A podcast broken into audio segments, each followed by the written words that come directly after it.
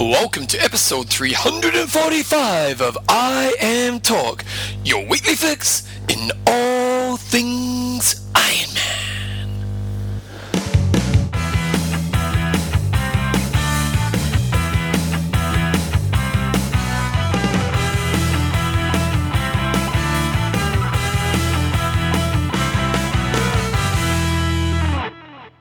Righto, team, welcome along to episode 345 of IMTalk with Coach John Newsom and Bevan James Eyles. How you going, mate? I am fantastic, Bevan. Sitting in sunny Kaiteriteri out the ba- outside the backpackers. Outside the backpackers, what, have you just gone kind of hooked into their Wi-Fi? It's about as good as it gets up here. Are you paying for it or are you just scamming it? no, I'm paying for it. I'm, I'm paying for it. Uh, you're paying a Paying price. through the, through the roof for it, Bevan. You wouldn't believe. The sound quality might not be so good today, guys. I um I'm up in Auckland myself, and I forgot to bring my Audio Technica gear, so I've had to buy some crappy Logitech kind of um, headset thing. So um, if the sound's not so great, we're sorry about that. It's, it's it will be, only be for this week. Anyway, this week's show, what we've got happening, we've got some. Oh, I'm talking is proudly brought to you by. Coffeesofhawaii.com. I do want one of those right now, John. I tell you. Who else? Athlinks.com Social networking for endurance athletes. and Extreme Endurance. Your lactic buffer. Okay, guys, on this week's show, we've got some news. There's quite a bit of news this week, really, isn't there? We've got an age group of the week. We've got a high five. John's sharing some some some tips, aren't you, John? Yep, I need to lose some weight. He needs to lose some weight. And then we've got some questions and answers at the end. So let's start off with the news. And uh, a few races on. The year has begun. 2013 has begun. And uh, last weekend, there was a there was a race in Challenge Wanaka happening. And let's be honest, John, the winner you had not much faith in, did you? I, I, Bevan, I just like putting the challenge out to people that I know and uh, talking them down so then they can go out there and prove me wrong. Well, and, and he proved you wrong, didn't he? In a big way. And it, really was a weekend of um, of the essentially no names or, or very little background athletes taking the victories in both Wanaka and Auckland. But Dylan McNeice took out Challenge Wanaka, more or less led from start to finish, which was just a it's a it's a very much a career changing result for him. Uh, and, and not just you know like everyone had a bad day and he pulled it off. He had a solid all round race, didn't he? So conditions, you know, Wanaka is, as Bevan and I often go on about, is uh, one of the most spectacular courses anywhere in the world, and, and just an awesome, awesome place to go and uh, and train and just, just get the whole, the full package, not just a race, but a, but an awesome holiday and family break and all those things. Um, but one thing when you go to Wanaka, the chances, I, I'd, I'd say 50-50. You get it's 50-50 whether you're gonna, it's going to be really windy or you're going to get an okay day. In the last few years, they seem to have hit on the wrong side of that 50 pretty much uh, consistently. Yep. And again, uh, I think I put the mockers on people like on on uh, on the day before the race. I sent a couple of athletes I was coaching an email saying, "Oh, the weather forecast doesn't look too bad. It doesn't look like it's going to be too windy." And uh, what do you know? Boom! They woke up and the winds were howling. and Oh, it was, really? uh, it was it was a very very tough day by the sounds of it. Um, but uh, the, the, swim apparently was pretty pretty um, choppy, and and that really favours usually the good swimmers. And Dylan McNeice is uh, is a sensational swimmer. You know, almost you know he's sort of New Zealand rep former New Zealand rep swimmer, but he's got a very straight arm technique, and so he would have he, well he did totally excel in those swim conditions. So he came out of the swim in 47.56. Yeah. Um, Bryan Rhodes was the next out in 51.30, so he had, you know, um, a three and a half minutes lead over Bryan Rhodes, who's normally a swim leader, and then back to the main contenders. They were back in 55 minutes, so having a um, a seven to 10 minute buffer over your main rivals is massive start head start to the day, and you can just settle into your own rhythm, which is looks like what he did. And you know, to run a sub three, you know, like he had a good sort of run there on that course, which isn't a traditionally fast course, you know, and, and a pretty good ride. You know, it was a complete performance, wasn't it? It was, you know, and, and what I said last week, I said Dylan's a sensational swimmer. Um, he's I, I thought he'd be a bit weak on the bike relative to, to the guys he's racing, but he only lost, you know, um, five to five minutes on the top guys, and, and to guys like Macca, he rode the same as that. Guys like Bryan Rhodes, he only lost, you know, a minute and a half or so too. So for him, that was a, just a, a perfect bike ride, especially given he did it solo um, the whole way. Yep. And then on the, the run, you know, Dylan is he's not a fantastic runner, but I put him he's around about the same as me. Um, so you know, like a, a three hour run is a sensational day. 255 is probably absolute dream scenario, and a 305 is okay. Three any 310 or anything is is is a, is a poor day. But he ran 259, um, leading from the front. 259 59 might I add. Mm, nice. And so for him on debut that was uh, it was just a brilliant performance. And 851 18 total time in very tricky conditions and a changed bike course which was extremely difficult bike course. Mm. um, you know I, I, thought he'd have maybe a, a, a, 905 to 910 in him but to go 851 and uh, and win it is uh, is a brilliant brilliant effort yeah, really nice to see as well. And uh, with, I found out he's 27, so he's got plenty of years in front of him. And you know, he's, uh, you know, obviously after this performance, you you kind of think that he might kind of lead more towards the long course kind of racing. We'll get him. We'll probably get him on the show next week. I'll pop him a note because he is a good Christchurch lad, and I, and I know him pretty well, and just just pleased for him. I, I didn't I think he'd do that well, um, so it's absolutely stoked for him. Uh, yeah. Uh, Jamie White was in second, and I think he'll be kicking himself a bit. Um, you know, got himself in a position to win. He actually took the lead on the run while Dylan was having a porta, porta potty stop um, at the start of the start of the run, but Dylan ran past him again. He only ran a 3:03, which I think he'll be pretty disappointed with because he, he really did put himself in a position to win. And then old Macca guts it out so what's the story? Just just wasn't fit. I, I think he would have been terribly unfit, to be honest. Yeah. Um, you know, Macca, he, he, sort of got, he was probably in, in, a position where he could still pretty comfortably win the race coming out of the, coming off the bike. You know, he rode 55 and, and uh, swam 55, rode 458. So he would have come off the bike, you know, five to seven minutes down on, on those front guys. And, yeah, he could have, you know, a, a 259 for him is, is um, it's a pretty slow run.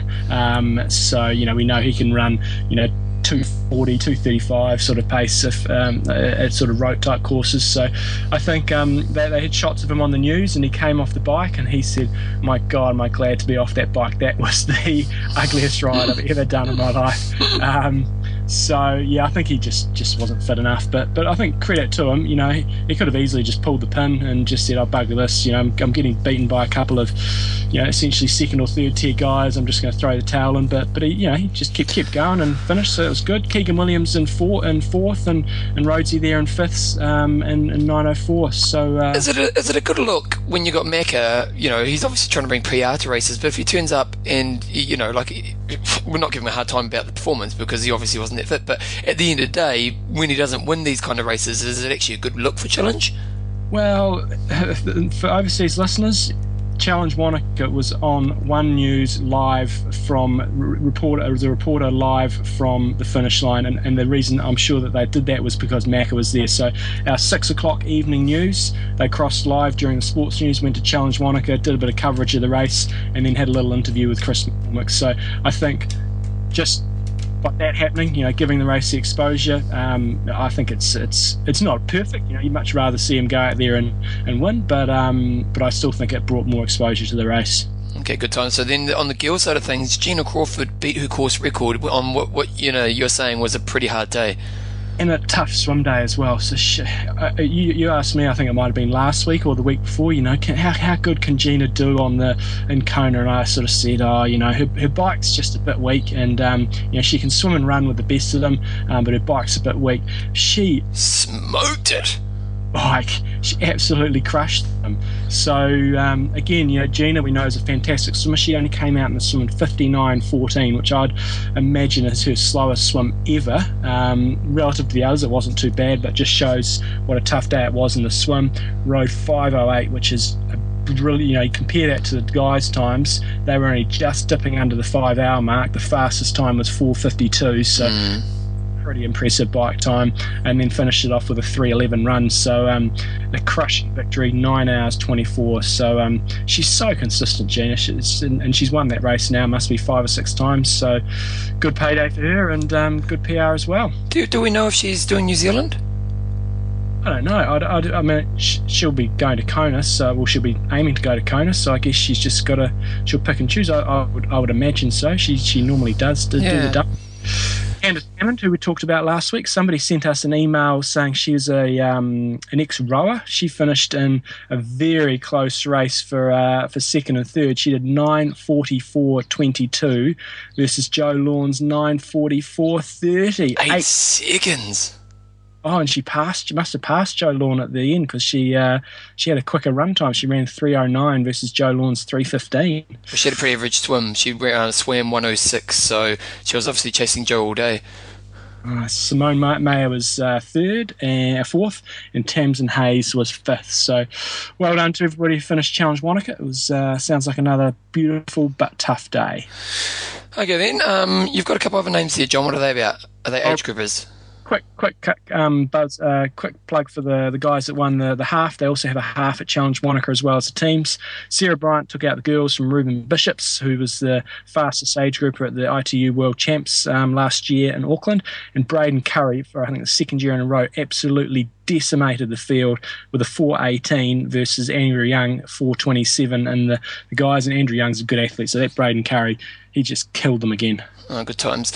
Okay, the other big race we had happening last weekend was the Asia Pacific 70.3 Championships, and um, again on the male side of the race, well, male side of the race at least, that um, you wouldn't have picked the winner.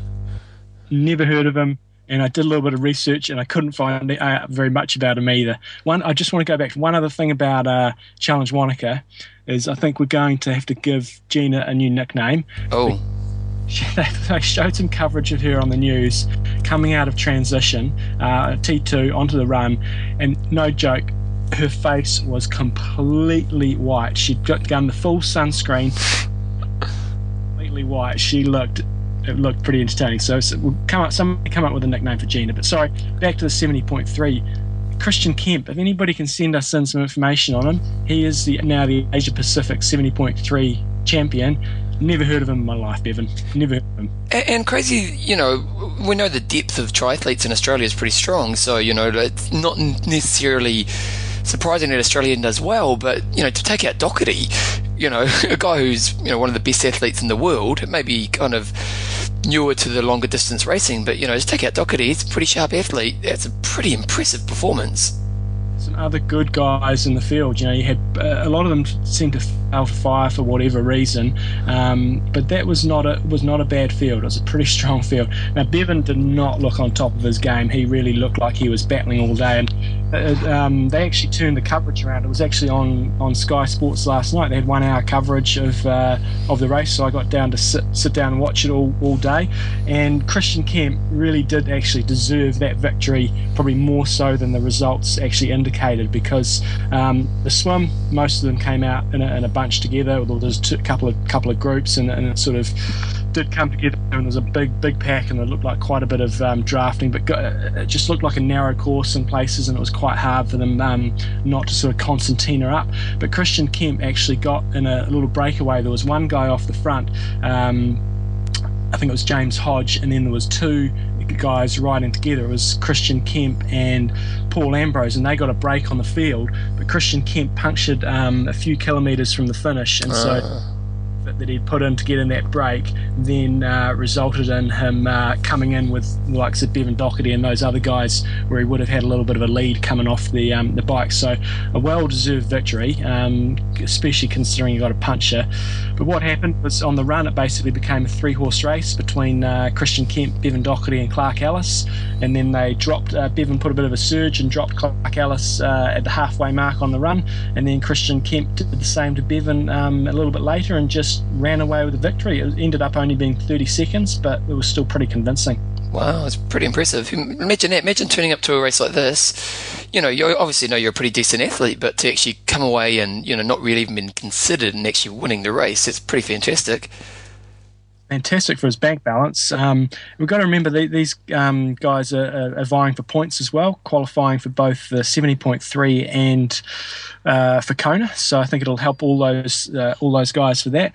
But yeah, the only result I could find for Christian Kemp was like a Know, it was like a, a, seventh place at Wildflower or something like that, or somewhere in the top ten. It was it was like you know, just again like Dylan, that is potentially a career-changing result. Um, so, so good on him. It was pretty close. It was uh, he went 356.03 versus Bevan's 356.37, and then Clark Ellice, good result for him. I think it's might be the first half Ironman he's done. He's a he's a good Kiwi um, Olympic distance athlete, probably uh, lining up potentially to make the Rio de Janeiro um, team for the Olympics. Uh, he came home 358.24. Um, John, so it was on on the, I, I, was in Auckland on the day, but unfortunately I couldn't get down to watch the race because I was working. But what was what was did it look like there there was much support out on the course? It looked. You can tell me better than, than this, but it looked like a pretty crappy little morning in terms of it. Just looked really drizzly. Um, yeah, it was. Yep, and overcast. They went over the, the bridge, which looked pretty spectacular, but it was uh, it looked pretty narrow. So for the elite guys, there was a line up here, and they were sort of concertining up quite a bit. Um, then they had to come through sort of the uh, the industrial area, sort of around the tanker farms and around the viaduct where a lot of the events happen in Auckland, and that looked very narrow. And I was just crapping myself just watching them um, because it was wet, greasy, lots of paint lines all over the road. Um, had to go over some tram tracks, so that looked pretty scary. And then they did a little out and back. And the one thing I would say. Um, so they did one loop north over the bridge and then they did two loops south along the waterfront. Is on the second loop, the pros were having to deal with passing quite a few age groupers and it looked a little bit hairy. Um, so, it, in terms of the support, it looked like they had um, good support given the time of the day. You know, I think it was a 6:30 a.m. start or a 7 a.m. start. So I thought the level of support around the finish um, looked looked pretty good. Hmm, well, that's good. And, and the girls' side of the race, so Annabel Luxford uh, took it out as well. And she dominated it.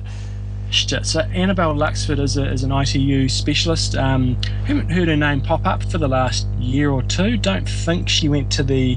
No, actually, I'm sure she. No, she definitely didn't go to the Olympics. But very, very good ITU athlete, former world number one. Um, she's she's one of those athletes that you'd think is not sort of in the same league as Emma Snow still in those top three or four, but she's sort of in that next rung down, and her run is probably just a little bit weaker, and then that's why she hasn't perhaps been quite so. Um, her name probably hasn't come up quite so much, but this was a crushing performance. You know, right out there in front in the swim rode away from them and rode a 222, which compared to Caroline, she put a minute and a half into Caroline Steffen and then put more time, a 129, into her on the run.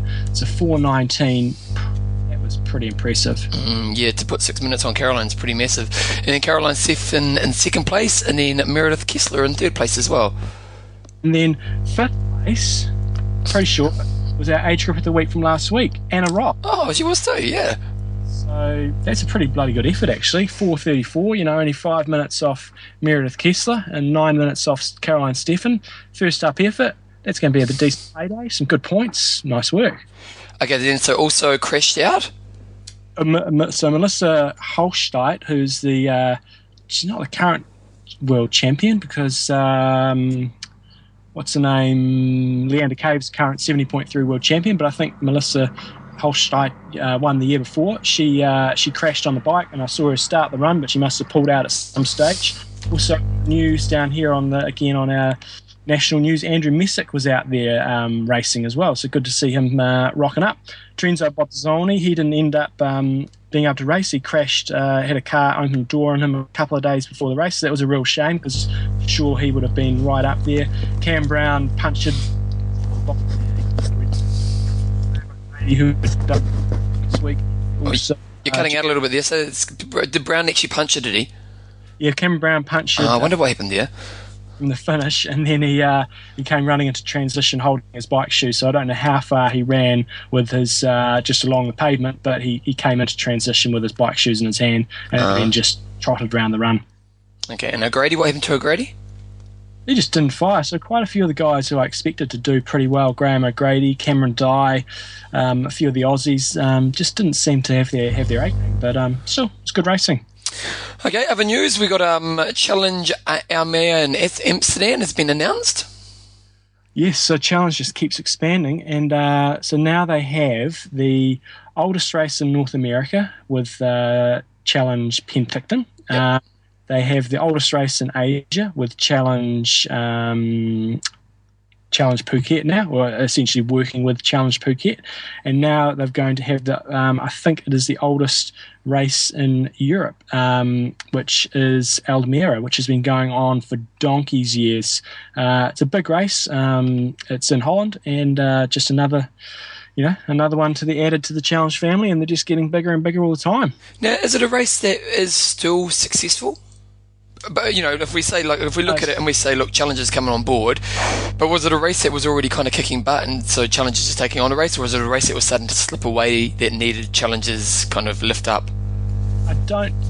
Well, the Dutchies tell us otherwise, but I think it's been going. It's been going strong. It's still going strong. So I think more than anything, it's challenge piggybacking on the back of uh, of their success, and and um, so in terms of them getting more exposure. I don't know. I suppose it's going to give them more the race more international exposure, and it's probably going to bring a little bit of a pro feel to it, which they might not have otherwise had, and you know potentially bringing the uh, more international athletes as you know because as more and more events grow across Europe, I guess their numbers, I'm sure their numbers might start to get hurt a little bit. So I guess it just gives them another angle there. So it's a um, it's a no brainer for challenge. You know, they don't won't really have to do anything in terms of establishing the race. It's already there and may just be a couple of tweaks. But um, yeah, I think it's a, it's a good move for them. Mm, good times. Okay, sponsor. We often talk about going onto Athlinks about checking out your um, competitors and see see what they're up to and and uh, and just uh, maybe put a little bit of SmackDown talk. But I had an email through this week, and you can also use Athlinks in a professional capacity. So um, I'm, I'm, not going to name names, but um, uh, I've got a, a, guy coach who's uh, a doctor, orthopedics, and of and uh, he now gets his staff to use Athlinks to check up on athletes who talk, he thinks might be talking a load of rubbish in terms of the results. He actually has his staff go.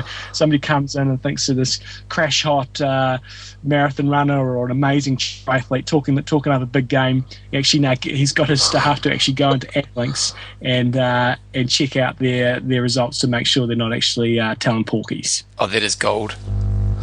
So coaches, you can do that as well, I guess. Get on there, and uh, and if you, your athletes are just sending through some select results, you know, maybe just sending through their their one lifetime best ever result, but they haven't sort of mentioned all the times that they bombed out. You know, you can go in there and, and check out some of the other performances. So it's uh, it's a great place to go on. You know, whether you're trying to check out your competition, whether you're a, a medical professional um, or whether you're a coach, you can go on there and uh, and even if the athletes, I, I, did this with Christian Kemp as well with the, um, and that's where I found um, one or two of his results.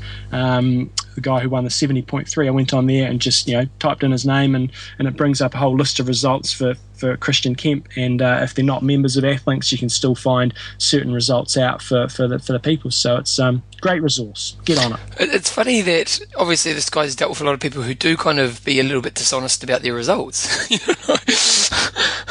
like he's having to get his staff to check up on it. Yeah, so I think it's uh, it's just a multifaceted benefit to the whole community, Bevan. That's right, team. So athlinks.com, check it out. If you aren't on there already, it's a great place to store all your results and just keep track of your athletic career. Okay, John, so this week there's the big topic. This week in Lance just does not want to go away. We thought we'd ended it in 2012 and he just he just wants to keep on our show, I think. That's the big issue. And uh, he had the big Oprah interview. Now, have you watched it? both of the editions, are you? Yeah, I, but I only watched them yesterday, so it was really interesting. I was just so busy, I, I didn't get time to watch them um, throughout, you know, throughout the, you know, when it was actually on. And so it was interesting watching from the outside, seeing all the commentary on it, and then actually watching it afterwards. So your thoughts? Um, firstly, I'd, I'd ho- hopefully that we're not going to have to keep talking about this because the guy's just a tool, and uh, and I think well and, uh, and I'm just I, am getting a little bit sick of talking about it, but at the same time, I was did get sucked into the whole Oprah thing, and um, I've got a whole page here, Bevan, so I'm not going to go on forever and ever. You've got um, a whole um, page, but you're not going to go on. I, okay.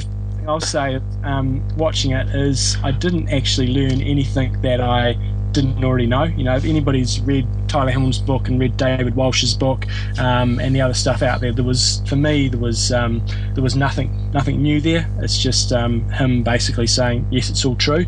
Um, I don't know about you, but I still felt there was a few porkies during that interview. Yep.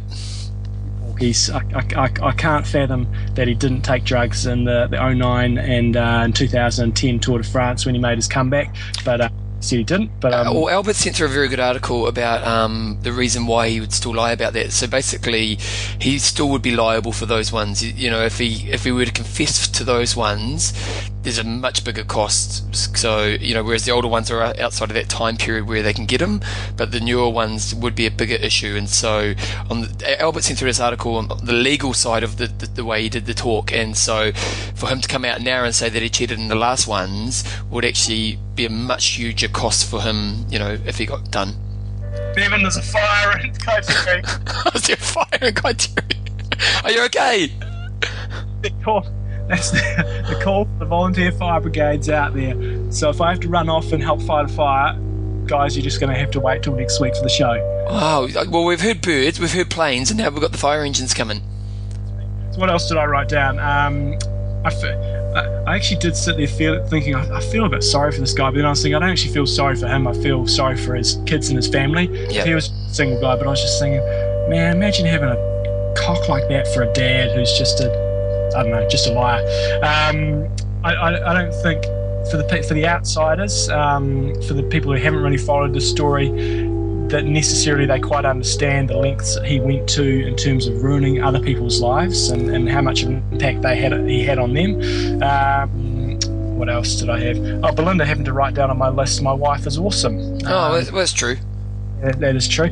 Um, I also did find myself wondering that, you know, if he wasn't such a um, uh, a jerk, whether we'd be treating him the same way or not, because he's been obviously brandished as being this, this terrible drugs cheat and the biggest uh, cheat in history, um, which he is. Um, but at the same time, what about all the other guys that cheated just as much? I think the fact that he's also a jerk adds a huge amount to this because you know we're not sitting here and um, getting stuck into guys like Miguel Indurain, Bjarne Riis, um, Richard Virenque, and, and, all that whole era were, I'm sure, taking just as many drugs as him. He may have been doing it slightly better than them, um, but just find it interesting that uh, everybody's just calling him the biggest cheat in history when there's just so the, the cycling.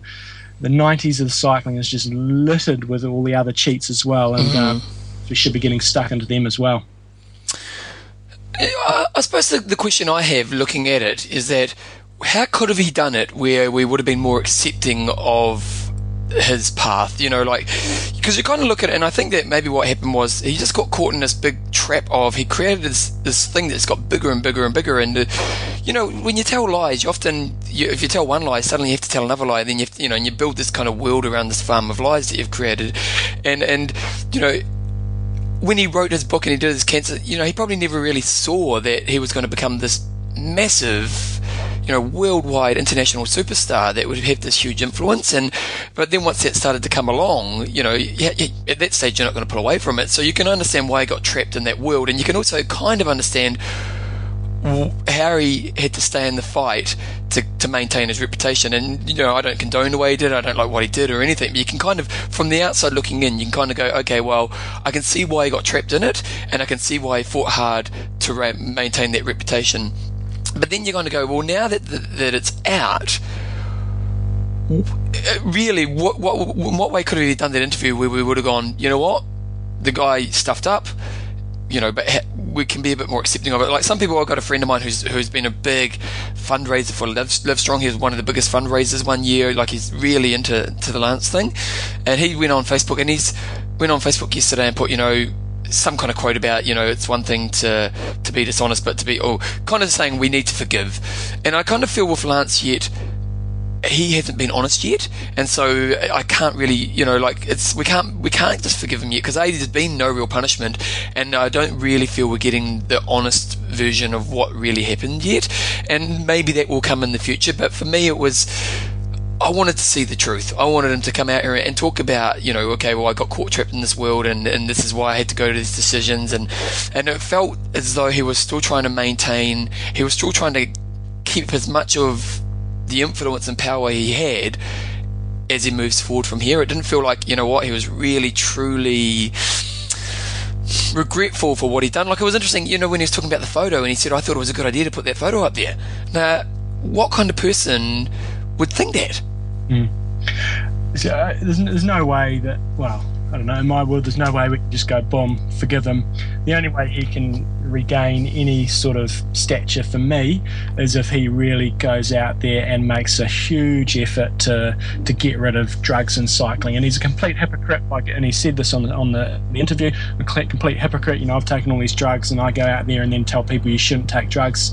Yes, he's a hypocrite, but I think he's the one guy in the world who could make a real difference and just come out and say, "This is how it all works. This is what we need to do to get rid of it. This is a, the ways that people are going to try to get around it." And um, and I think you know maybe he can that can be how he can make the difference. But the way that he ruined people's lives, um, you can't just do an interview. And I'm sure I don't think he expects it. It's not all going to be all right. Um, so I think it's going to be a, a, long and tricky path for him to gain some redemption. Um, so I feel sorry for his kids and his family, but there's not a lot of sorrow left there for him because he was uh, pretty nasty. So, John, the question I have then on the top of that is you know, he, in doing this as a part of, I think, part of him trying to get redemption is that he wants to be an athlete. He talked about that, and and you know, and and he always mentions Ironman in, in that kind of spectrum. So, what are our thoughts on him becoming in our world? And, and I know that um, Tim sent through the Andrew Messick stuff. I don't have that in front of me. Do you want to talk about that? Well, th- uh, yeah, Andrew Messick said, you know, if he if his ban's changed and um, he's uh, eligible to race again, say his ban gets reduced from a life ban to a five year ban or an eight year ban, then you know he can come and do triathlons. Um, whether he's would be welcome back, you know, Ironman can block anybody from racing, but if he serves his time um, then I guess he can come back. I don't think I'd welcome him back. Bevan Docherty said he'd like him to go and dig a hole and crawl in it and die. Okay. so I've. Um, yeah, I haven't got a lot of time for him coming back to triathlon. Yes, it would bring a lot of exposure and publicity, whether it'd be positive or negative, I don't know. But um, I don't think we really, yeah, I don't think we really need him back. Well, the interesting thing is, I think if Lance come, if this hadn't happened, and Lance came to our sport, you know, three years ago, or even you know, even last year, and, and you know, this explosion of information didn't come through, it would have been it would have been good for our sport. Let's not deny it. it would have brought a lot of interest. It may even brought people into our sport and so on. Whereas I look at it now and I think if Lance does our sport, sure it might bring a lot of interest into our sport, but it's not going to bring interest as in it's going to make people want to do our sport. It's more what's this guy doing now, and you know, and uh, it's not the kind of energy that our sports needs. Whereas you know, if he had come before this came along, you know, he probably would have exposed people to doing the idea of doing an Ironman. So I don't know if there's any value added to having Lance in our sport. Now, if you know, if he serves the time and he does the sport, well, that's that's fair enough. But I don't know if there's much, you know, there's not much value for our sport and us really trying to get him in the sport. Totally agree. Yeah. One thing I do find quite that does fire me up a little bit about the whole story is um, is that the people that gained a lot out of this um, in terms of race of organisers, um, other events, then trying to sue Lance Armstrong. Um, I find that a bit hypocritical. You know, the, the, Tour of Australia, um, the Tour Down Under, is uh, I think trying to sue Lance Armstrong, and like they, if they didn't know that when you get Lance Armstrong to come to your race and you pay appearance fees, there's not a little bit of baggage there. Um, I just find that a bit um, a bit rich, and the fact that he would have turned up their event whenever he came down. I think it was when he was doing his comeback. They would have got massive, massive benefit from that in terms of eyeballs, crowds, and everything. And having a turn around, try to find that a little bit rich. Well, it's a funny one, isn't it? Because you, I see what you're saying there, but then at the same time, you did sell a lie to them. So I see that as well. Because you look at, um, there was one sponsor who said, "Well, we're not going to sue him. We we got a lot of value from him being on our board of our sponsorship at that time. So it seems wrong to spot, you know. So I kind of see that side, but I also see the other side where, well, we did sell a lie to them, so you can kind of see it's kind of a hard one, I, th- I think. Oh, wow. the end of Lance uh, this week in Lance, and uh, he's dead to us, is he? He's dead to us. To us, unless he comes out and does some really good things in terms of uh, drugs and sport, um, then we'll start talking about him again. Let's talk about a better drug, John. Coffee, caffeine, a legal drug, one that really does makes a massive performance to your life. Scientifically proven, Bevan. Scientifically proven. That's right. So, coffees of Hawaii, John. What are we going to talk about today? Percent Oahu peaberry. Every winter, North American winter, there is a there's big wave action on the north shore of Oahu. I'm going to go to the north shore when I go to Kona next time. Are you? Yep, it's going to be awesome. Is that because you're taking Belinda? That's right. Yep. Oh, nice. We stumbled upon a limited supply of 100% Oahu peaberry from the same North Shore. A medium dark roast with smooth mouthful, with a smooth mouthful. it's full-bodied and ends with a hint of almost semi-sweet chocolate. Oh, nice. Mm. Flavored coffee. So, so uh, the, wow, is it the limited run? Is it? I think it must be. Oh wow! So if you if you are a bit of a coffee connoisseur, and you like the finer things in life, and you want to be that kind of person, it's almost like the the wines, really, isn't it? Where you get those limited runs of wine, and you come around, your friend comes around and say you want some limited coffee, and you say I pull out some peaberry for you, and people, go, oh, this guy's a legend. Exactly. There you go. Check it all out on coffeesofhawaii.com. If you want promo codes, go to uh, imtalk.me and under sponsors, we've got all the promo codes for all the sponsors of the show. So check it out. Coffees of Hawaii, guys. Best coffee in the world. If you're not drinking it, you're doing yourself a dis- disservice. There we go. Okay, age group of the week. I'll do it by myself. So Kent Cuthbert sent through this week's, and he's got, got a nomination here for age group of the week. Sam Pollard cycled across Australia, played a gig almost every night along the way, raised a bunch of money for charity, and then did Ironman Western Australia at the end. He's got a blog here as well. So, Sam, I haven't read the blog. John, tell me about it. Yes, it's, it's more or less as I think his goal was um, to bike all the way across to WA in, in 30 days, um, which he did. And I think did he go from Sydney or Melbourne? Uh, one or the other. Whatever he did was four thousand four hundred k's. Sensational. That is sensational. 30, 30 days. Yeah. Impressive. So yeah, and his plan was, uh, as Bevan said, to do a gig every night. I think he managed to do. He didn't manage to do that, and he was a little bit disappointed. But he. Um, so what is he a singer? Is he?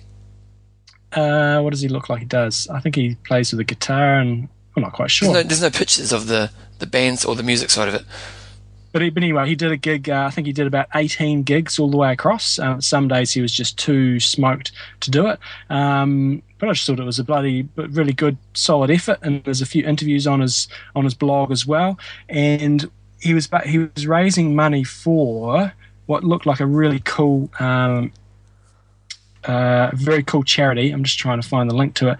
Basically, it was helping people in disadvantaged um, situations in terms of getting them active, getting them into sport and and or recreation. Um, and the we'll, put a link up on the show show notes um, up, up on imtalk.me as to what charity that was. Well, you know what? People do these kind of crazy things. Don't they? they do the you know the ride across Australia or, or New Zealand or you know all these kind of epic kind of challenges, but then they have to go and perform each night. Like I know this sounds really silly, you know, you're sitting there playing guitar, it can't be that hard.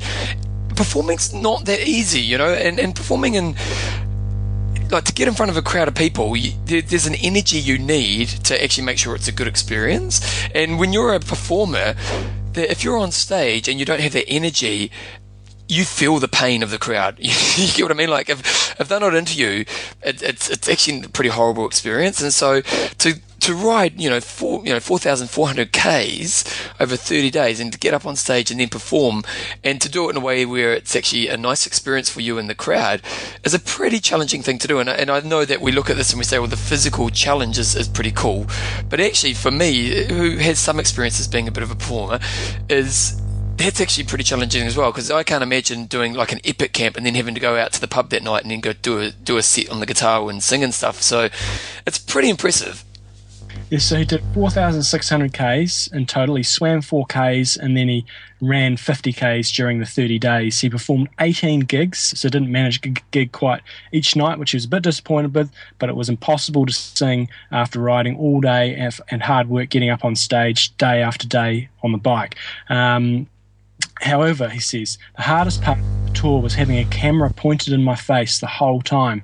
It's quite stressful. Everyone can see what you do, and I've had a lifetime's worth of interviews in one month. Hopefully, we can get some good out of all that footage. Um, and the charity that he was raising money for was Reclink to help disadvantaged people get back on their feet. So good work, mate. That's really awesome. So um, his website, we'll put a link to that on www.imtalk.me. Okay, John Jumbo, what do we got next up? We've got one, two, three, four, half five. So that was Sam Pollard was the age group of the week. And yeah, Bevan, I'm feeling a little porky here. I'm not happy about it. Yeah, about- yeah. Tell me about it. Why is that? Did you get too much? Oh, but John, you're in, you're in Project 2014. No, and this is part of the reason why this uh, I've got this high five today is um, most people that see me think I'm relatively skinny, but part of the Project 2040 Project 2014 early on is um, I'm going to get a bit of a, you know, uh, get my fat percentages done and everything. And uh, in, in general, I have a, whilst I'm small and people think I'm skinny, I generally have quite a high fat percentage. And that's one thing I'm really going to try to get a bit leaner during this um, sort of 15 month process and get rid of my jelly belly. Um, and so, a couple of things that I am going to be working on um, and that I think would help a lot of other people is, is I'm a bit of a pig, you know, whilst I've been going on recently shifts to a bit more of a vegetarian lifestyle and eating healthy foods. I eat, I do eat pretty healthy, um, but my portion control is not very good, and I, I, eat a lot, and I often end up stuffed and go, "Geez, I just ate too much," which is part of my problem. So a few things that I'm going to do. So Number wait a second. So it's John's high five on portion control. Losing your jelly belly. Jelly belly. Okay, where you go. Number one, chewing your food. I'm not too bad at this, um, but to help yourself get well, Winchester, Winchester University of Pennsylvania suggests chewing your food 30 to 50 times per mouthful. This will help slow you down and mix your food thoroughly with saliva to help digestion. Also, be sure to swallow what is in your mouth before taking another mouthful. Now, obviously, you can't chew some foods 30 to 50 times, but I think a lot of us just chew things and just guzzle them down. And, uh, and this is one thing I'm going to do to try to lengthen out the whole meal and uh, and just not make me pig myself out is chewing my food more. Have you tried it? Yeah, chew my, yeah, yeah, yeah. Um, it's, it's, it's a work in progress. Does it feel weird? Sorry. Does it feel weird? I don't go over the top. I wouldn't say I chew my food 50 times per mouthful, but I'm just make, just slowing down, chewing my food rather than guzzling it in there, and just making sure it is nice and chewed up before I swallow. But this is, like to me, the idea of being conscious of your chewing just seems really odd.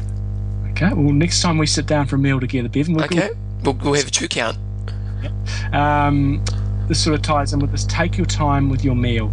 Um, setting a fork down between mouthfuls of food is another way of slowing down your eating. Oh, John, I don't like this one. Oh, John, when I've got a meal in front of me, it's a time trial. I want to, I want to get it down as fast as I can. I've seen it, and I've also seen your waistline. Yeah, it's pretty sharp. I've got a six pack, mate.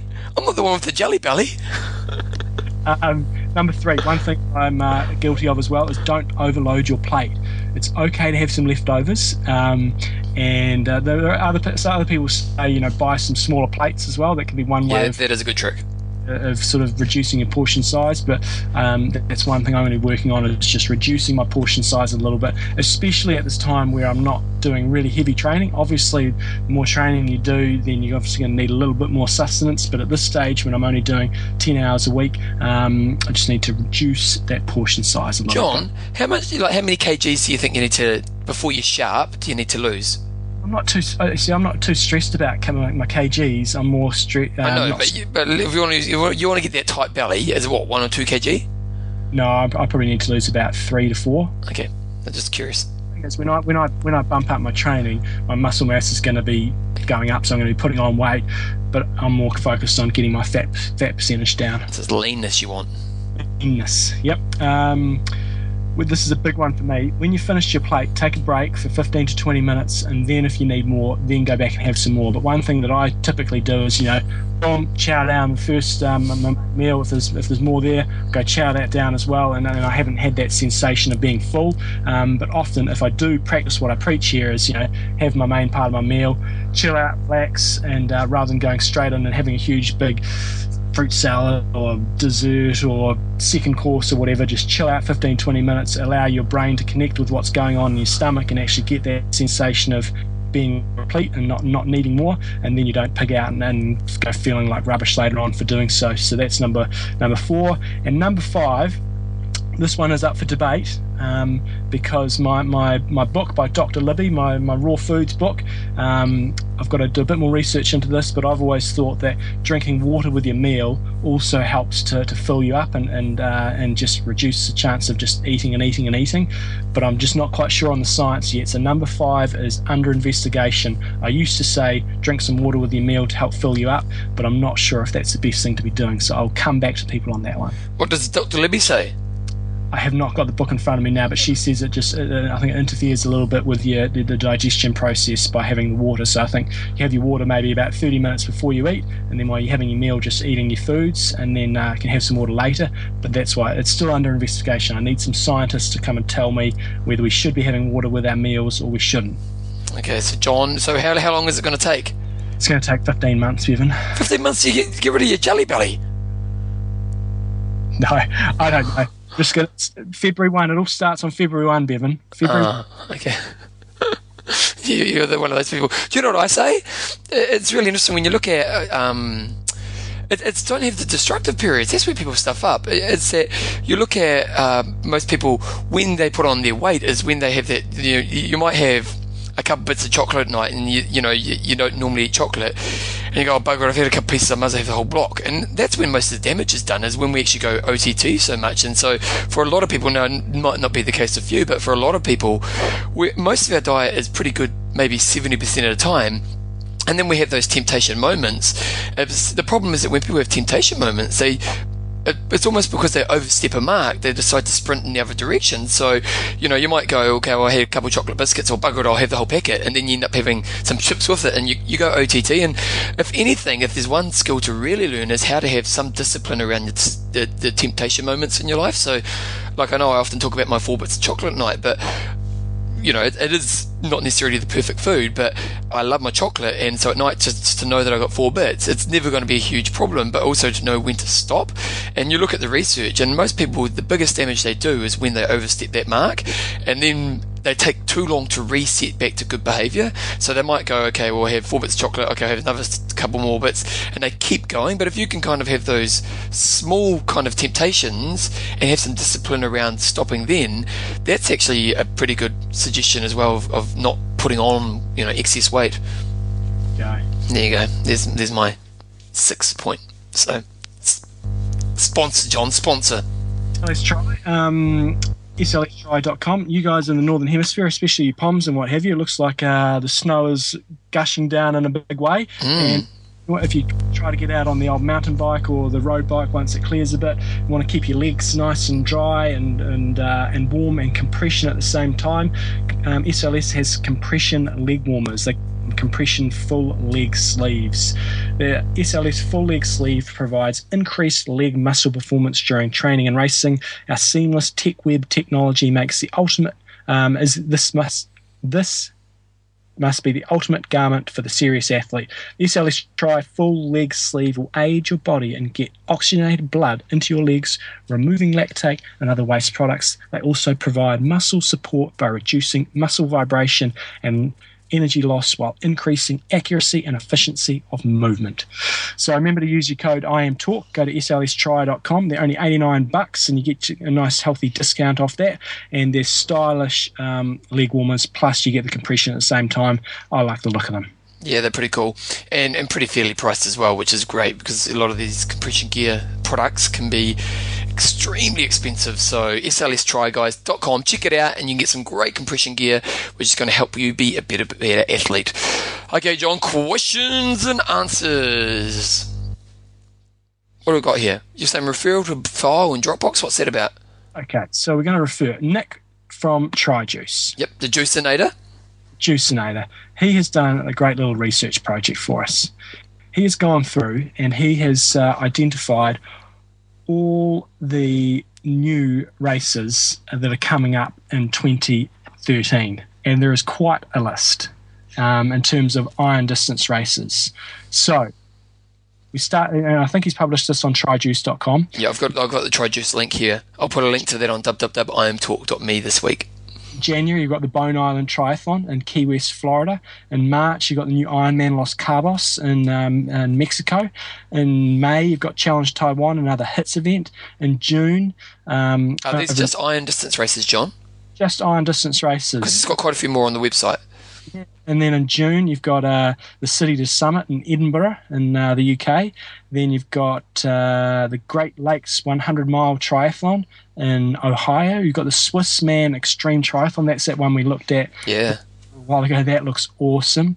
You got another hits race in The Hague, New York, um, the Isle of Man TT Triathlon um, over in the UK, which we've also talked about. Ironman Raleigh? Oh, 7.3, sorry. Keep going. Yeah. Um, in July, you've got Challenge Vitoria in Spain. Um, in August, you've got the Shadow Man in Ulthon Island. Uh, you've got Jurassic Man, and again, another one in the UK. You've got the Steel Distance Triathlon in the States. You've got New Ironman Canada. You've got Challenge Penticton, which isn't really new, but it's um, under new management. September, you've got the Bellman in Belgium. Um, you've got another one, the Eastern Shore 140 Ultra Triathlon in uh, Cape Charles in the States. Challenge Almere, again, not a new race, but a new brand. Ironman Lake Tahoe, new one in September that is a lot of race new races in one year. That is a new list of new iron distance races. It is pretty crazy, isn't it? You know, like our sport is, is seems to continue to grow, doesn't it? It's massive. Um, it's a whopping 18 new iron distance races in 2013. That's got to be a new record. Well, well, who knows? But it, it's it's it doesn't seem to be a lack of interest in our sport, does it? You know, like uh, if, if like, and obviously there'll be different levels of success with these races. Some will sell out. Some may just be some local hundred people kind of races. But you know, like Ironman as a, as a or Iron distance racing seems just to be get bigger and bigger, doesn't it? It's great, and it's just good for you know. Uh, uh, we can't sit here and bitch and moan. You know, often people bitch and moan about the price of doing an Ironman. If you don't want to pay the price these days there are so many different other events out there that you can do um, that may may fit in a lot better with your budget. Um, and I just think it's um, it's good, good healthy stuff, and hopefully they're all successful. Now, if you want to check out the link, I'll put that on www.imtalk.me. But what um, the Juicinator has done here is he's also put a lot of the half and Olympic distance races as well. So there's there's well, I don't know exactly how many races there are, but there's quite a few different distance races as well. So if you want to check out a new race for your 2013 calendar, and uh, check out this link, and you'll be able to see some, you know, lots of good races out there. Fiji, John, Fiji International Triathlon. Oh, they used to have a re- they used to have quite a big big one over there. They had a, a big sponsor on board for a while, um, so I'm not sure if it's still a, a big race or not, but uh, that'd be nice. That would be nice, wouldn't it? Have a holiday around it. Okay, John, what else we got here? We've got um, we've got a, an email here from Susan Harwood, and she's saying Project 2014. Um, hey guys, love your show. I'm a long time listener as my boyfriend Stokesy, who is currently deployed somewhere in the Indian Ocean with the British Royal Navy. If you can, can you say hello to him on the show and tell him to stop procrastinating and get out for a run around the deck? So get out for a run around the deck, Stokesy. Um, anyway, we're just wondering if John, if you're going to be publishing your training schedule for the Project 2014. Yes. So it's starting on um, February the first because um, I'm then I get I get back home next week, and uh, the first couple of weeks I'll be catching up. But I will be from February the first, and I'll announce the web domain next week. I will be posting every single session I do a lot more information going up there once I get into it a bit more, but February will be where things start getting tracked, and I'll basically be putting up uh, a JPEG of, of, each file and a link to my um, Training Peaks account, and so you'll be able to go into every single file and see every single step or every pedal revolution that I do. So it's going to be going live from next week. That's pretty cool. So also, uh, Stokesy, you know, are you doing that run yet, mate? You've had a couple of minutes. Get out there, do it. Way you go. Good, good work, mate. Because I think that you know those those kind of military people, you know, who go out and train, and you know, like there's definitely something about being in the military that kind of encourages the athletic side of people. But you know, to be out on a living boat somewhere in the ocean and have to train, it's pretty awesome. You need a CompuTrainer and you need a treadmill. Do they run a like? Oh, I wonder what size the the ship's he's on. Yeah, those really big ones, like they're like massive. You could actually do some good interval sessions around them. You really could, couldn't you? It's impressive lifestyle. Okay, then we've got an email here from Tim Richardson. Do you not want to do this as an age group of the week? This isn't. No, he's, he's got another one for next. Oh, next week's just, age. We'll do it next week, John. Do it next week. Yeah, okay. we'll do it one next week. Um, Adam Laycock has got an email here. So, oh, so it, just, it was interesting. A few people gave us some uh, some feedback on challenge. You know, after Macca and talking about you know, just the different aspects of the Macca interview. And Adam Laycock just kind of come along and he kind of said, well, for him, he doesn't really see why challenge is so much better when we look at the price point. And he's someone who obviously does care about price. And he's saying that the price difference to do uh, Challenge Henley, I think it was, versus Ironman Wales. You know, you're 340 pounds for Henley, and you look at 400 pounds for Wales. So the price difference is pretty much the same. And he's saying, well, why would I do that when I can do Alpe d'Huez for 110? And yeah, I can see that point. I think the thing is, if you're going to do an Ironman, and uh, the, the price point thing for me, now, last time I did an Ironman, I think I paid six, seven hundred dollars New New Zealand to do it.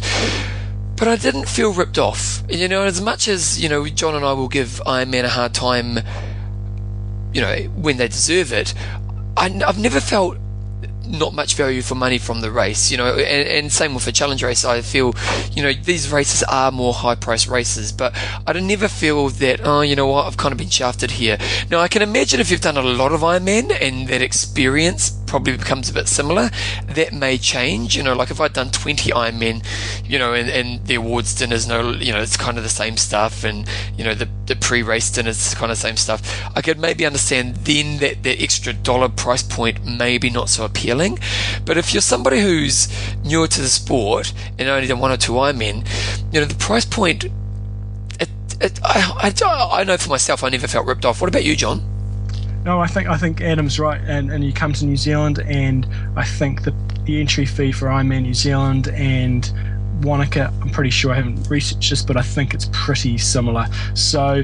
Um, no, I totally agree. I think you know, for, for me, that, that range of sort of 500 to 750, I think most people can stomach that. I think when it starts going up to the thousand bucks for um, Ironman New York, you would be looking for that extra experience for paying that, um, you know, almost double what you might pay elsewhere. But look, ultimately, the way I feel about the situation is, as I said just before, there's choice out there. If uh, you don't think you're getting value for money and don't want to do it, go and do another race. But but I'm, I'm the same course, same same as you.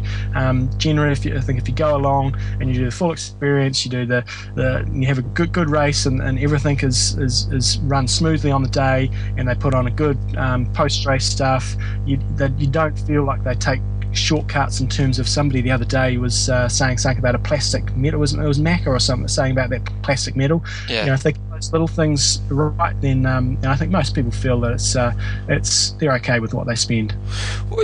I'm curious for you about because when you did your Ironman, like let's say Ironman New Zealand when you first came back, you know, you you do come from that you know, a, a, guy who's raced for years and done all types of races, done, you know, the local weekend, kind of pay $10 to enter stuff, was the, the price point for entering an Ironman a bit of an issue for you? It was a little bit back then. Actually, probably now, when I actually, um, now that I'm event organizer as well and I see what goes on behind the scenes, I'm actually probably shifted back more to being being okay with it. Um, I, I would really struggle, as I said, to pay anything more than you know um, about 750 bucks to enter a race. But but yeah, once I come into race organising, so so to answer your question, when I first came back, I'm like. Yeah, yeah, this is a bit of a struggle. But at that, at that stage, I also looked at it going, well, I'm going to back myself to actually win some prize money. Yeah. Uh, um, so that was quite a strong motivator for me. Um, but uh, but these days, I, you know, I know what goes into to race organising, and especially when they're not races that sell to capacity. Um, uh, and, and don't have thousands and thousands of people. Um, I, you know, I know the costs, what it takes to put on an event, and it's uh, it's they're not making exorbitant amounts of profit. I don't believe.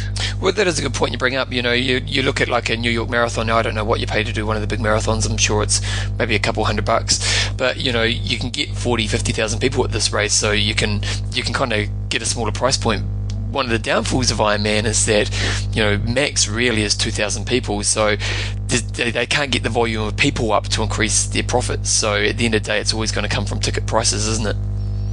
Exactly. Mm. We also got another email about the the interview from Spencer Whitmore, and he was kind of basically just saying that.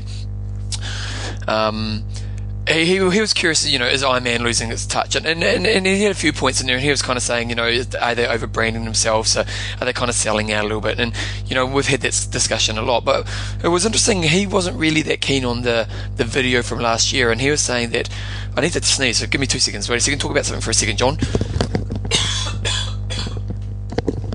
okay, I'm back.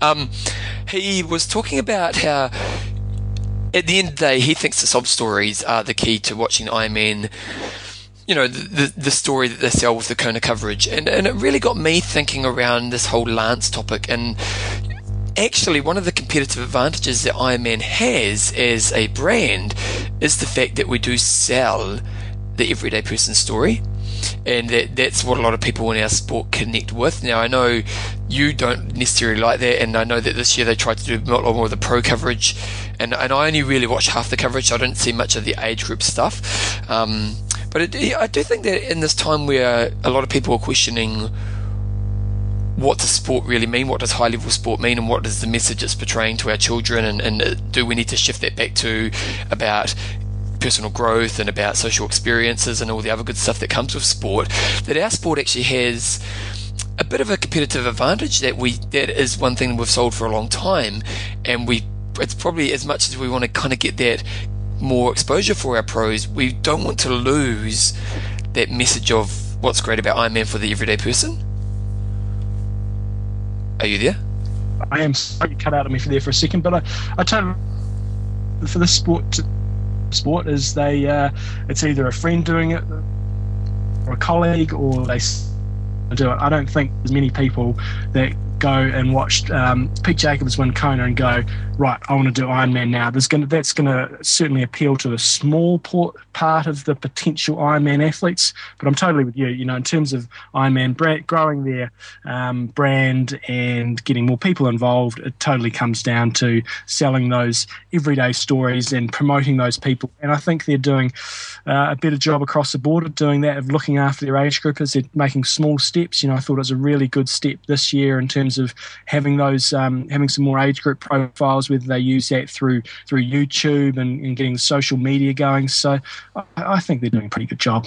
So it's fascinating, John, the social media stuff. And, uh, you know, John I was always talking about we need to get more on social media, and we kind of half heartedly do. But it's interesting. I work for a, a big company called Les Mills, and uh, there while I'm up here this week, I'm kind of in the, the brains trust of what's happening with the business, and you know they have they have graphs now on you know the different program who has the most likes and stuff. Like a big, you know, it's obviously social media stuff is such a big influence, and um, these companies, big companies like Les Mills, are, are working really hard to to expand their social side of their business. It's it's just an interesting insight being in, around a big company right now and seeing how much energy goes into developing that social side of things. Exactly. Mm. Sponsor John, Extreme Endurance. You've missed out. Um, you missed out Swanee there. Oh wait a second. That's right, Swanee. Where is it? So it's between Spencer Whitmore and. Uh, and oh, there he goes. Okay, ages ago, I nominated Cry- Clive Ronzansky. Yeah, I'll give you that. Yeah, something like that. Rozanansky, Rozanansky probably, um, as age group of the week. It's fair to say that he doesn't like Lance Armstrong. Now, it's fair to say probably quite a few people out there right now who don't like Lance Armstrong, but this guy definitely doesn't like him. And at the time of nominating him for this picture was missing, but basically, what Swanee's done is he's got a photo of Clyde finishing. Now, which marathon was it? Was it New York Marathon? Yeah, it was New York Marathon. Yep, New York Marathon. Now, Roz was injured, but basically he's coming up to the finish line and it's a pack of five, and Roz is in front of Lance Armstrong, and it's a gold photo. So for this week on the website, that's going to be this week's photo of Clive Rozanansky crossing the line in front of Lance Armstrong, and he was injured, so he would have really dominated him otherwise, eh, John? Exactly. Yeah, it's a gold photo. So check out the website www.imtalk.me for this week's photo. Okay, John, extreme endurance got some problems. Tell me about it, mate. I'll give you a hug. So I'm up here in Kaiteriteri. Um, yep. Highly recommend this place for anybody who's coming out to New Zealand. Oh, you're cutting out. Are you there? He's cutting out. He's saying Kaiteri is the most amazing place in the world, and I have to agree, it's stunning. You back? This this weekend, um, I have the Nelson International Triathlon. My comeback. It's uh, it, it, may well not be pretty. I'm going to try my hardest, but it may not well be pretty forgot my extreme endurance. It's sitting church. Oh, amateur mistake, John. Boy, how'd you do that? I don't know. I, I forgot a couple of things. I brought up my whole I brought up my whole flipping of the blenders working perfectly. Evan green smoothies every day. Brought up my big kick-ass food food processor as well. Forgot one part. Useless. Complete waste of. oh, don't you hate that? so, I forgot my extreme endurance. I'm going to suffer the race this weekend, and I'm going to suffer in the recovery. But people that aren't suffering, if you go to xendurance.com some of the other athletes that are using it, Helene Biedewald, who we've had on the show, Timo Bracht, who we've had on the show, Dr. Tamsin Lewis. And we've got to get Tamsin Lewis on the show. She was supposed to come on a little while ago, um, and she was going to talk about the Kona medical tent. So if you're listening to this, Tamsin, get back in back in uh, back in touch, we'll get you on. Yvonne van Vlerken, Heath Thurston, former Epic camper. Um, Matt Malloy, who we interviewed in Kona, M- Mackenzie Madison, she's um, an up and coming pro. Leon Griffin, he was um, racing last weekend up in Auckland. Now, some of the other guys we've had on the show as well um, Bevan McKinnon, also been on the show, and uh, who else we got on there? A bunch of CrossFit guys. If you want to get into CrossFit, ex- ex- extreme endurance is all the craze in CrossFit. And Oh, it makes sense. Yeah, it'd be great for CrossFit. Sierra champion Leslie Pearson. So all those guys putting their name behind extreme endurance um, and using it, and we've heard uh, oh, Hal Towels in there as well. Um, so if you want to go check it out, go to xendurance.com, go to athletes, and you can see a whole variety of athletes that are using it. Matthew Russell, uh, I think he won Ironman Canada last year, so um, they're all on it. And they're also performing, and uh, wouldn't be putting their name up there if um, if they didn't believe in what the product was, and it's awesome. Yeah, suffering for not using it this week. yeah, yep. So, because I told you I'd give you something if you won, didn't I? I know, and I made I made that whole challenge a whole lot harder for myself. Yeah. See, you, when you don't win it, you go, it's my own fault for not getting the extreme endurance. So check it out, guys. Extreme endurance. Okay, Jumbo. Sponsors are. Oh, let's do our finishes. Wait a second. I'm in finishes, John. Yes, we had a couple um, of finishes, uh, and, and and in the past when we've gone through this, I've always said, oh. We don't know where we're up to, but from now I've got a tracking system now, so we're not going to be repeating people's names. Have you Uh, done that? Well, I've got an Excel file, and each time we do it, I'm going to download the file and uh, and just put a little. On. I've got it. I've got it sorted, Bevan. Okay, so who we're starting with? Start Ben Moore. Now, John, have you got the system? Now, John, before we start, people don't like the Hummer, and we've had other suggestions. What about the Hammer? Yeah, no, we've, I've changed it to the hammer. I think. Uh, Okay. I've, I've, I've, I've uh, yeah. So these, this is for our swim cap names. Let me have a look here, Bevan. Uh, So, because what we can do is we can say, you know, like you say, their their name as before we say their time. oh, but this is for this. Oh, okay. This So this hasn't been discussed, Bevan. We've got to have a board meeting about this. Okay, well, next week when we're back in the studio, we'll have a board meeting. But so, who are we starting with? We're starting with oh, too many pages open at once, Bevan. Moore. Four finger swipe, John. And That's what I did. Four finger swipe. Ben Moore. Ben Moore. Okay, so Ben Moore, he did Ironman Western Australia. Now, John, he smoked Ironman Western Australia.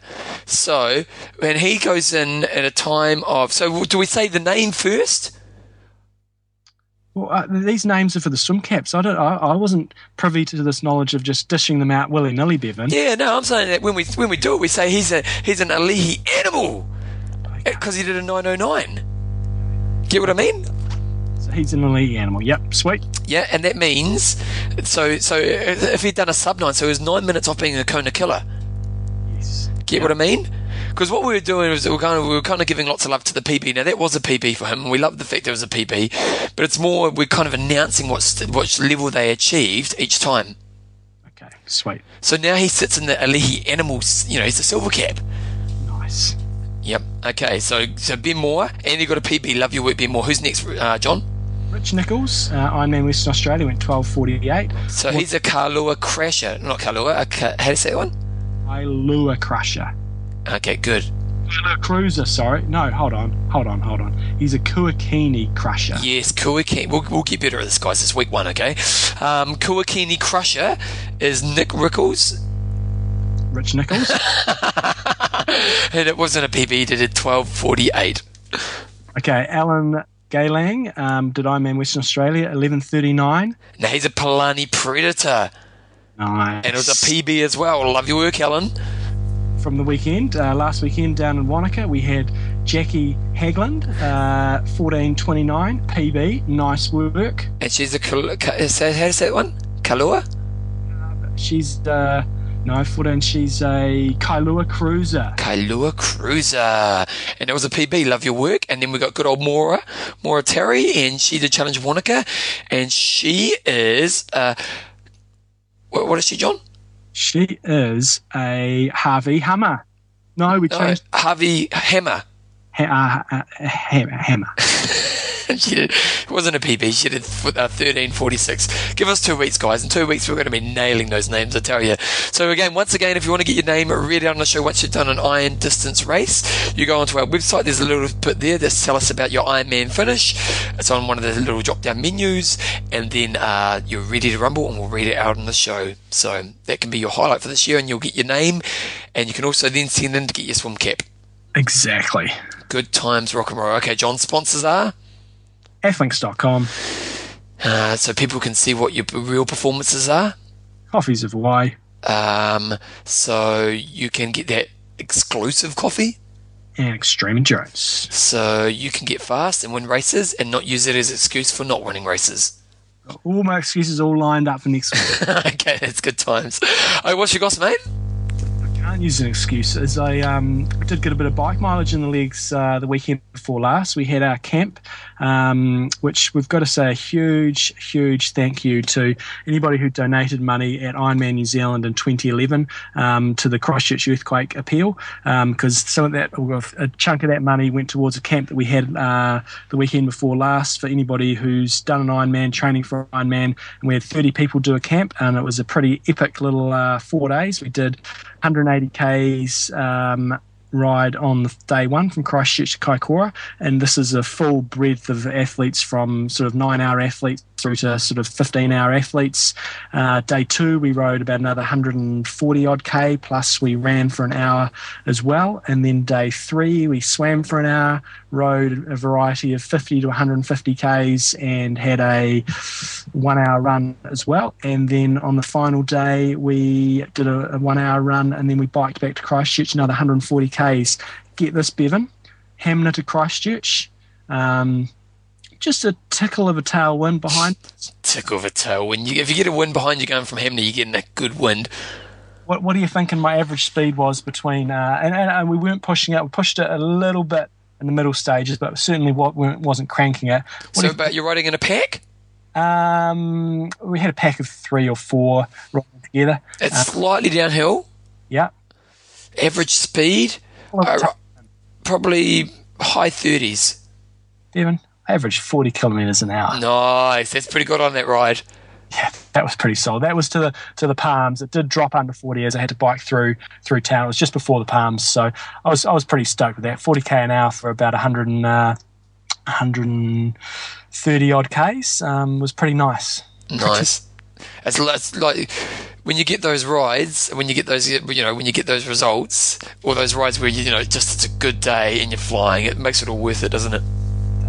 So that was good times, and that was a really nice way to kick off for me for uh, for getting back my cycling legs. And um, all the athletes had a fantastic time. A lot of them was the first time for a uh, for a camp experience, and we had some pretty pretty spectacular weather. Pretty damn windy, I would have to say, um, on pretty much every day. But yeah, special thanks to anybody who donated any money to the uh, at Ironman New Zealand, which was in March, straight after the February earthquakes, and uh, everybody really really appreciates. Um, what people did, and it's made their Iron Man build up a hell of a lot better. Good times, rock and roll. Um, anything else? Uh, no, I got this race this weekend and just being at Kaiteri, the kids are loving. Thomas is actually at a stage now where he's getting in the water and trying to catch waves and uh, just about drowning, so you've got to keep an eye on him and boogie boarding. And uh, no, it's good times. Oh, good stuff. Well, I went to, I'm in Auckland. I'm doing some work up here, which is all good, but I brought my daughter up and we went to Red Hot Chili Peppers, mate. Oh, nice. Yeah, we went to Chili Peppers and we were quite lucky actually because we didn't arrive stupidly early. We only really arrived about 30 minutes before the gates opened, but we got right up to the front. We were literally in the second row, which is kind of cool when you're a male and you're kind of strong, but when you're a 15 year old girl and not that tall, it gets a little bit aggressive up front there, Jumbo. But, but uh, bit of ankle mosh pit. There was a bit of mosh pit happening, so I was, I was almost like a shield around her, to, you know, because it was good because she's a little bit shorter, than my daughter, and so uh, she wouldn't have seen much of the concert if she was anywhere else. So it was great that we got in a good spot, but it does get a bit aggressive, and so I literally put the shield around her, and no one was going to hurt my daughter, and I was like, I was like Schwarzenegger, mate. I was pushing guys away. I was getting too aggressive, I tell you. Nice, loving it. So that was cool, but they were, they, it was really good, man. Like the Chili Peppers are one of those bands who They played for two hours. Amazingly sharp as performers. That you knew every song. Just a really, really cool concert. So it was cool. And then um, just, just what else have we been doing? Just up here working. Really good times. Good times. Looking forward to getting home. Getting home. John, you know I've got a good life because I'm getting home and then I'm going on holiday next week. Are you around next Tuesday? Yeah, and I'm here for the next two Tuesdays. Don't worry about it. I gotta go to no. I, I go away. No, I'm, I'm home for a week, and then, I, go- then Jo and I are going to go to Melbourne for five days, and then I'm off to Kuala Lumpur. So that should be fun. The big KL. The big KL, eh? Have you been there? Been to KL? Yep, yep. Is it nice there?